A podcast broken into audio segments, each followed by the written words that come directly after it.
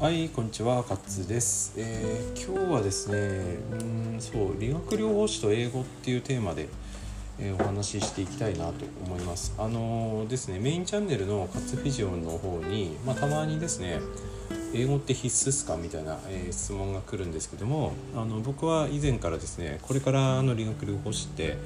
えーもうあのグローバル時代に入ってますからもう英語必須ですよっていうようなことを言ってます、まあ、最低でもねあの運動学とか解剖学とかのあの言葉基礎となるものの英語英単語ぐらいはまず最低でもえー覚えておくべきかなというふうに思いますね。簡単だと思うんですよ。例えば上腕二頭筋だったらバイセプスとか言うじゃないですか。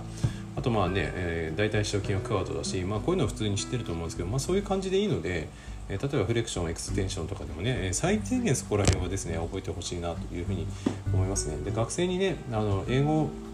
ちゃんと勉強してねって、え言葉だけでもやってねって言うとやなんか自分はまだ英語を使わないんでみたいなことを言ってくる学生がいるんですけどもう多分そういう感じの学生ねどんどん置いてかれると思いますのであのこれからはね英語がスタンダードになっていくというふうに思ってますんで、まあ、若い世代、ね、若いうちからですねね英語を学ぶべきなんじゃないかなというふうに思ってます。っていうのもね僕も英語で困ってんですよね困って僕もそんなベラベラ喋れる方じゃないんだけどもやっぱり外国人が結構いる中で、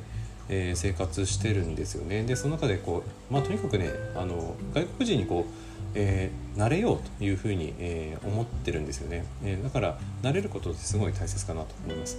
で英語ってねあの皆さん英語の中で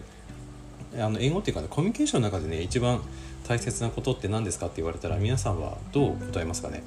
あまあよくあるのはこう文法とかって言うと思うんですよ。で僕ちょっとその感覚は違って僕はその英語圏で、えーまあ、コミュニケーションを取る上で一番大切なことは、えー顔だと思います。表情。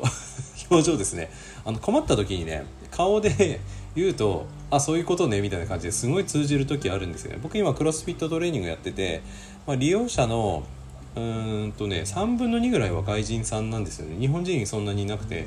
あのクロスフィットのトレーナーさんもあのフランス人とか、えーいますね。あと上海から上海香港か、えー来た、えー方とかその人は日本人あ日本語すごい喋れたりとかあと、えー UK ですね。イギリスの人が僕が住んでる、えー居住地域には多いんですけど皆さんは英語で、まあ、いろんな英語の鉛とかもあってすごい勉強にはなるんですけどね。でその中で僕もそのベラベラ英語喋ってるわけじゃないんですよね。でやっぱり顔なんですよ。顔で通じてなんとなくコミュニケーション取れちゃうんで、まあ、逆に言うとそのなんとなくが怖かったりするんですけども。というわけであの皆さん英語っていうとやっぱりこう本開いてとかってあると思うんですけどもやっぱり習うより慣れろというかそういうことも大切だと思いますので、まあ、理学療法士としてこうグローバル社会に出ていく上でやっぱり外国人とまずね接するっていうのはあの積極的にやった方がいいんじゃないかなというふうに思います。はい、あの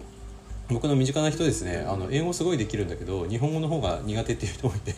まそれもそれでどうかなとか思うんですけどね、えー英語これからも大切だと思いますんで、え、勝つも頑張りたいと思います、えー今日はここまでにします。どうもありがとうございました。